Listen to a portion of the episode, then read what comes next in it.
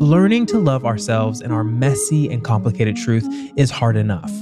But what happens when you have that feeling of otherness just hanging over your head, where you don't feel understood even within your own tribe?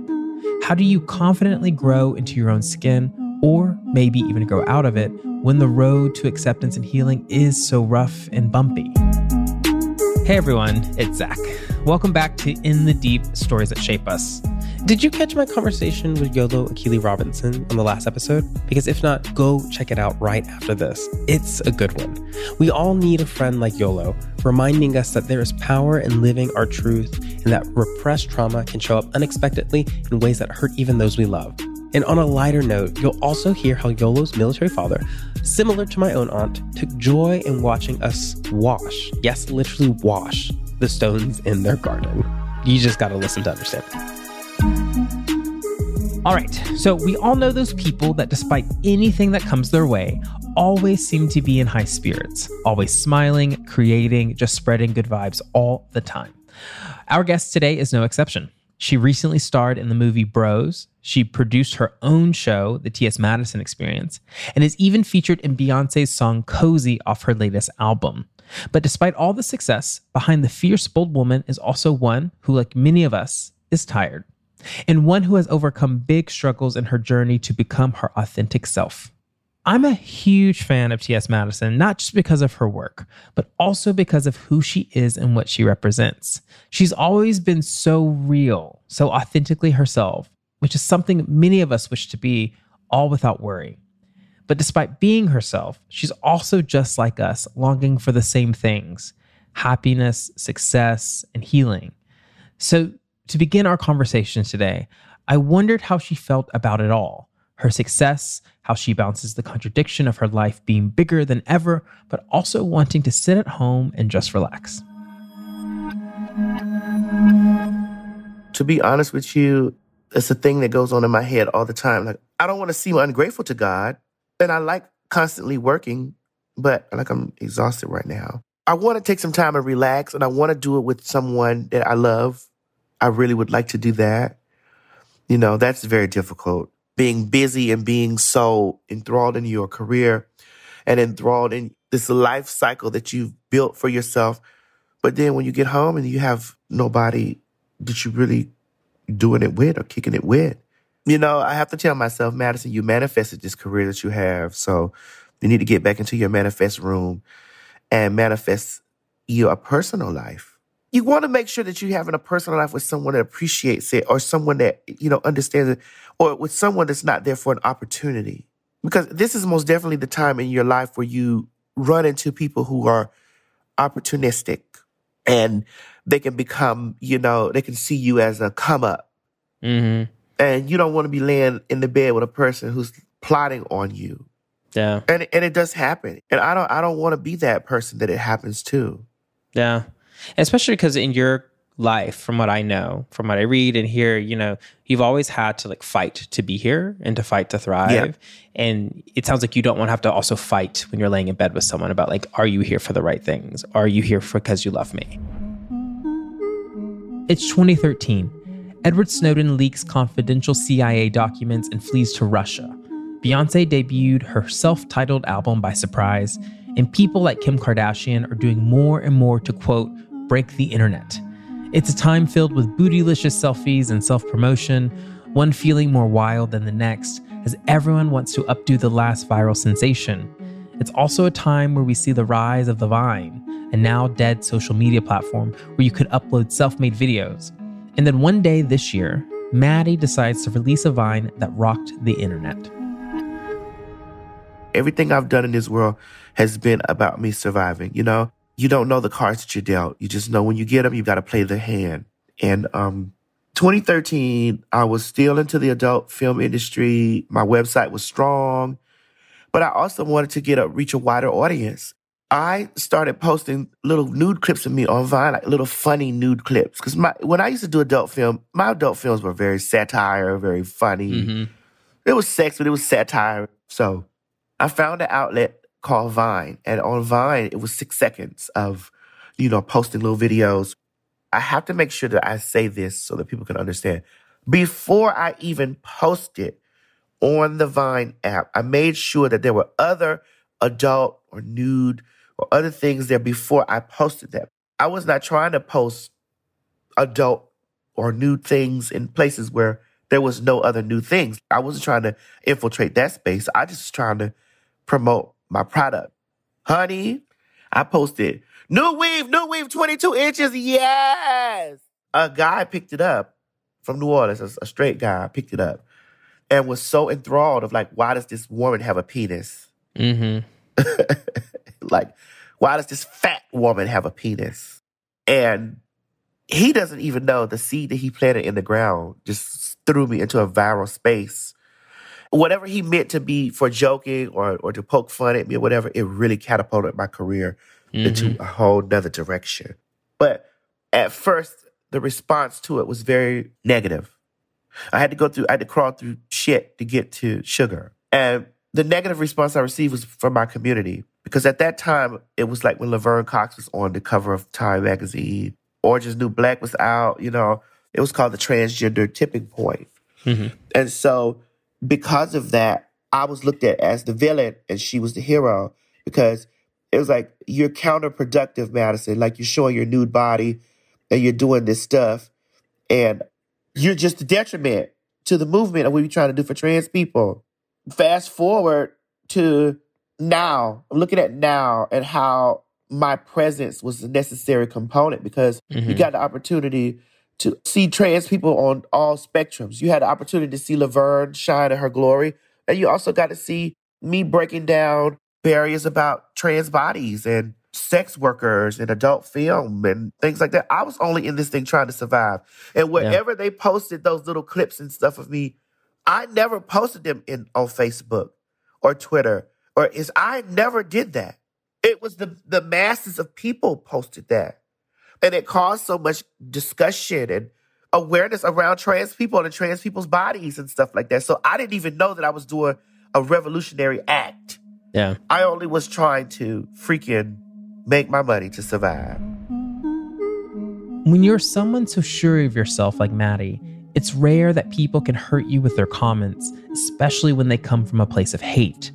But she had a different reaction when she received painful backlash from her own community, one she had helped build and protect.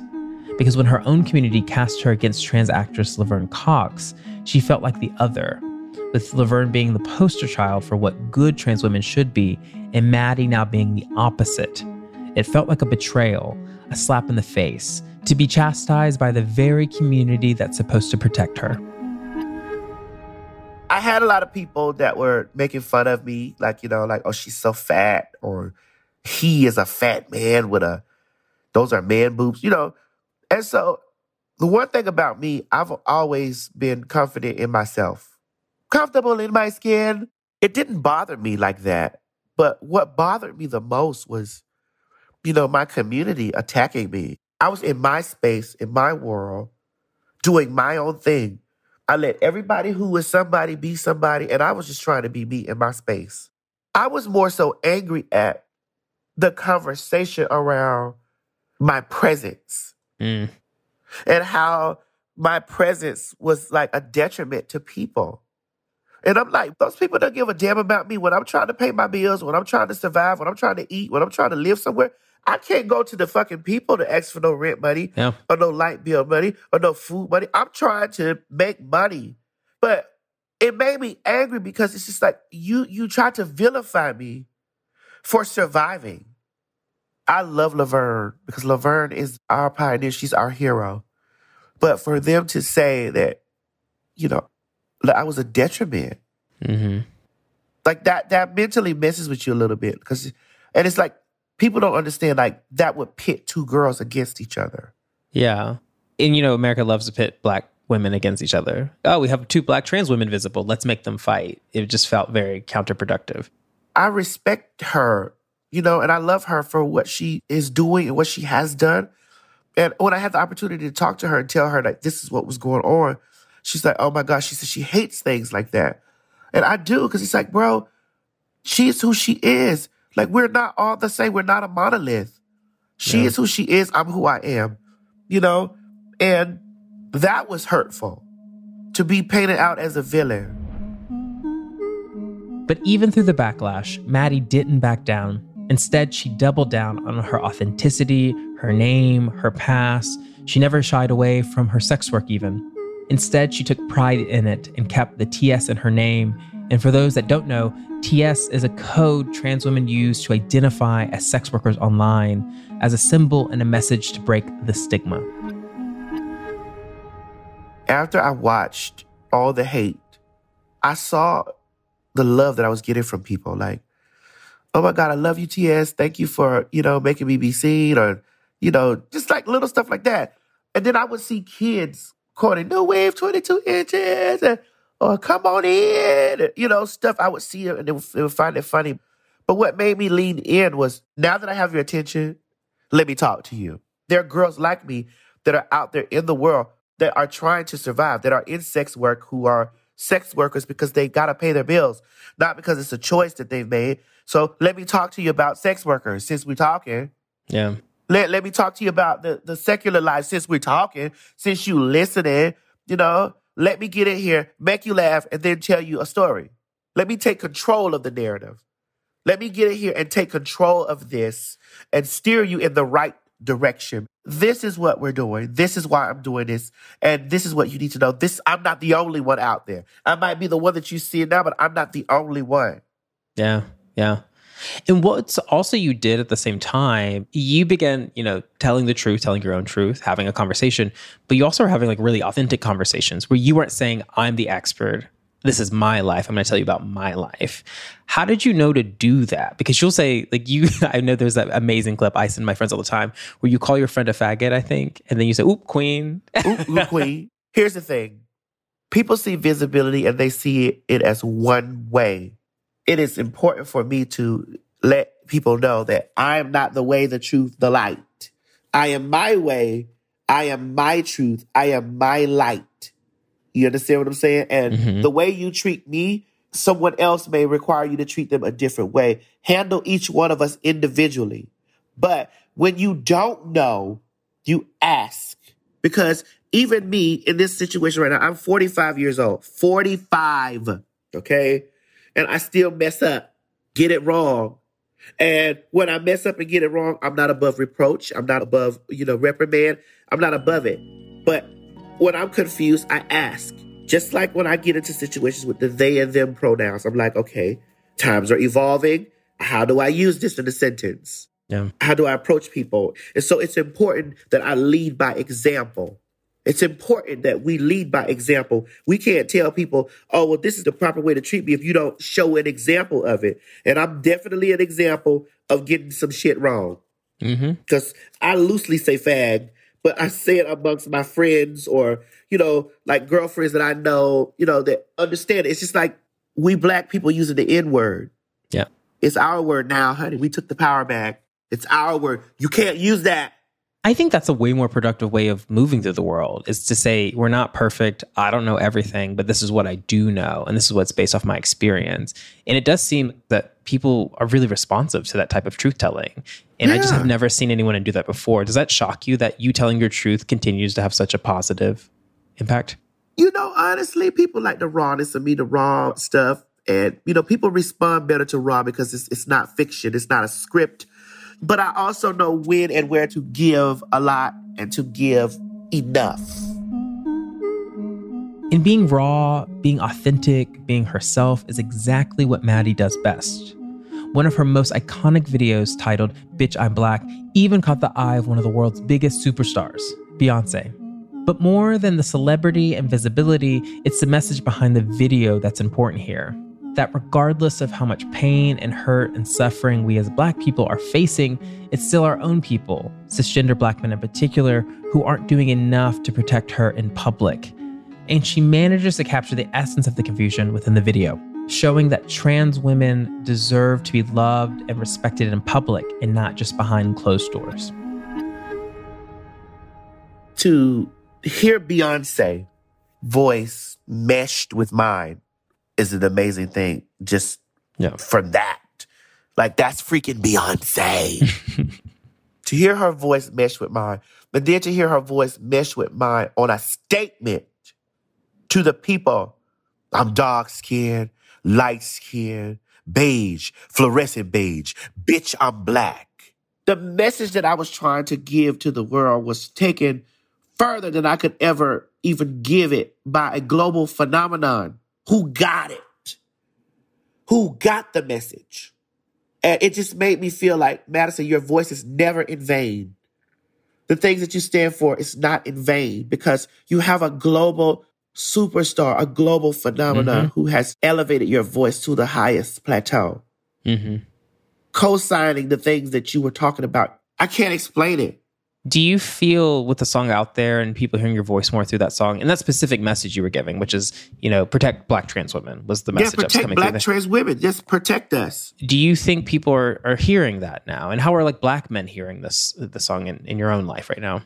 This is about a black movement all around, not just straight black people, but LGBTQIA black people, particularly black trans women. Like, wow, this is a powerful message that I need to listen to.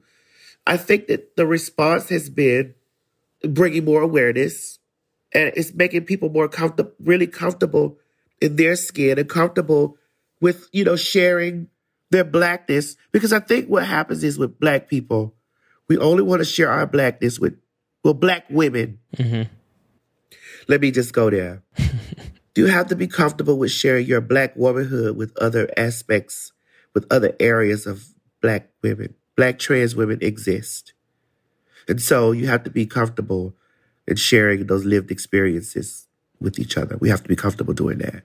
Yeah. And I think that that's definitely what Beyonce's voice meshed with mine is definitely saying. Yeah. It definitely does put out the message that like my womanhood, Beyonce, is the same womanhood as Maddie's womanhood. And we all need to not only see that, but also sing the song about it and celebrate that in the streets. Yes. Which is why that's Yes. such a radical moment.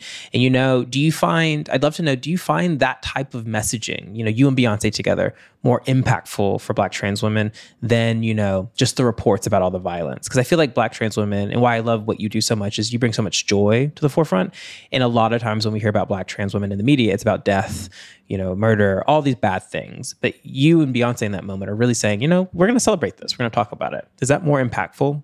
we're combating the negativity. We're combating the evils that's out there. And we're celebrating. We're saying, listen, damn all that other stuff.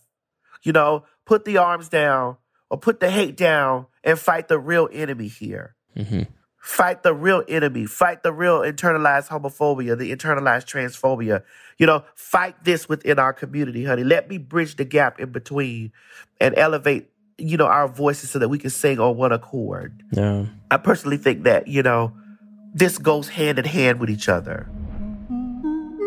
It's hard to combat the stigma, the negativity that comes with being you, especially in a place like the South.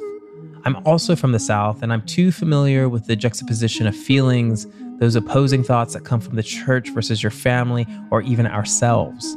And sometimes I wonder if in places like the South, where so many people like Maddie and me exist, if things are progressing fast enough for change. I think that black people are are subconsciously homophobic and transphobic because it is something they inherited. And there are even gay people and trans people who are transphobic and Yeah. homophobic because we were raised up into these in these homes like this. And so I don't think that it's our fault because this is something that's been generationally raised in us. But I do think that visibility, like with girls like myself and other girls who, who are standing for, and who, who, because I openly talk about my love for God and, and the way that I feel about how God is uh, impactful in my life and how my whole career and my whole presence is, is God is the reason for it. So I think that that kind of like offsets some of the, the struggles that we have as queer people with believing in God and professing our faith in God, you know. And then we have people like Kim Burrell, who's always in the media for that nasty shit that she says Yeah. towards the, the LGBT people and and just people in general. Like it's just the body of Christ, the fake body of Christ, Mm-hmm. I should say, because the body of Christ lives within us all. The presence of Christ is, lives within us all.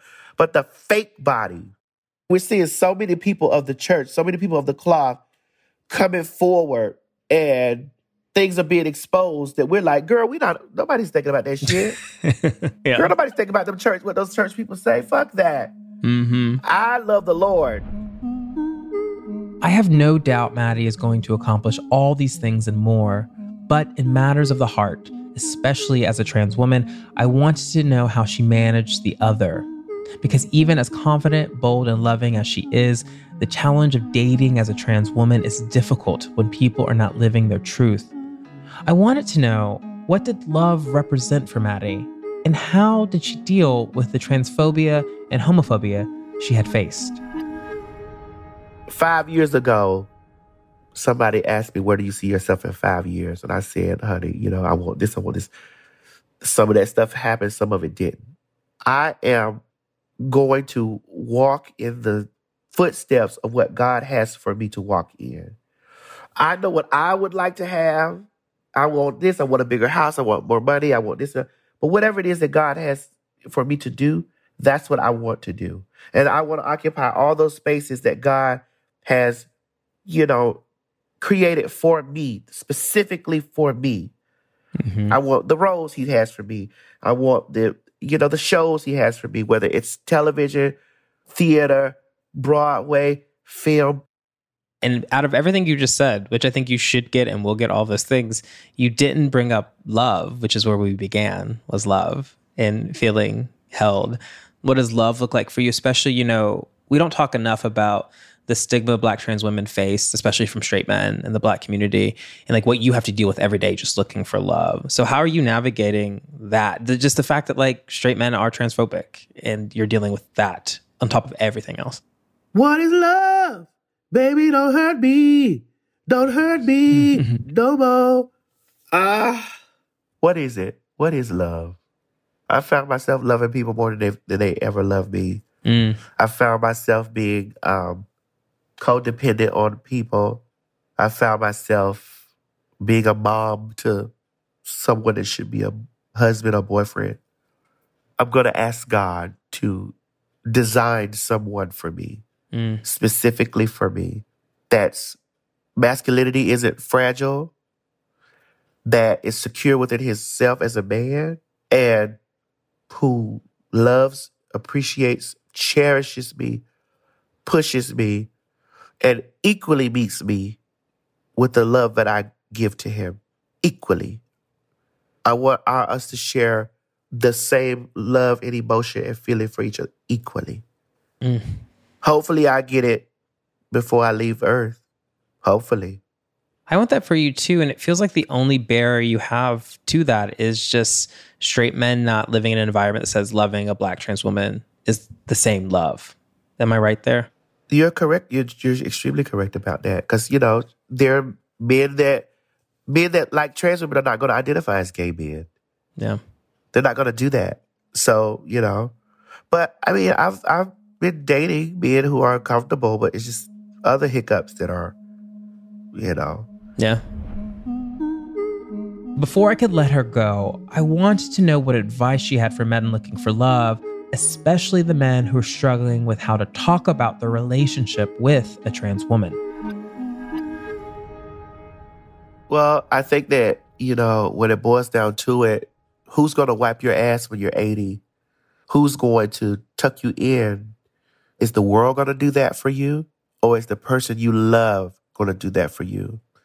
Love, go the distance for what will go the distance for you. And everybody that's outside talking about what you should love and how you should love and who you should love, tell them to come in and love you. If they're not going to come in and love you, let me do what I need to do. Mm. Let me receive this love. Let me give this love. Amen. It's just like I think men live so in a space of what others think and others say. Like, like fuck the world. It's about you. Maddie's energy is so contagious. It makes you want to be your best self, the truest form of you. And it's wild to think that there was a time where people made her feel less than, or like a villain of sorts, because she's so great at protecting herself and her energy. But it's this vulnerability that makes me love her even more, because it shows that even the strongest people, the people that hold us down on our worst days, are really just like us. What's inspiring about Maddie is that even on her off days, she manages to impact change. Like her viral videos, when she is her boldest, her loudest, at her most vulnerable, is when she heals and overcomes the stigmas that plague her and her community at large. We are so excited for you to be here, season two of In the Deep Stories That Shape Us. Keep coming back every other week and take in these powerful stories of Black and Latinx people as they take us on their own healing journeys. In the Deep Stories That Shape Us is executive produced by myself, Zach Stafford, and Yvonne Sheehan, and mastered by James Foster. And our writer is Yvette Lopez. A shout out to our guest, T.S. Madison.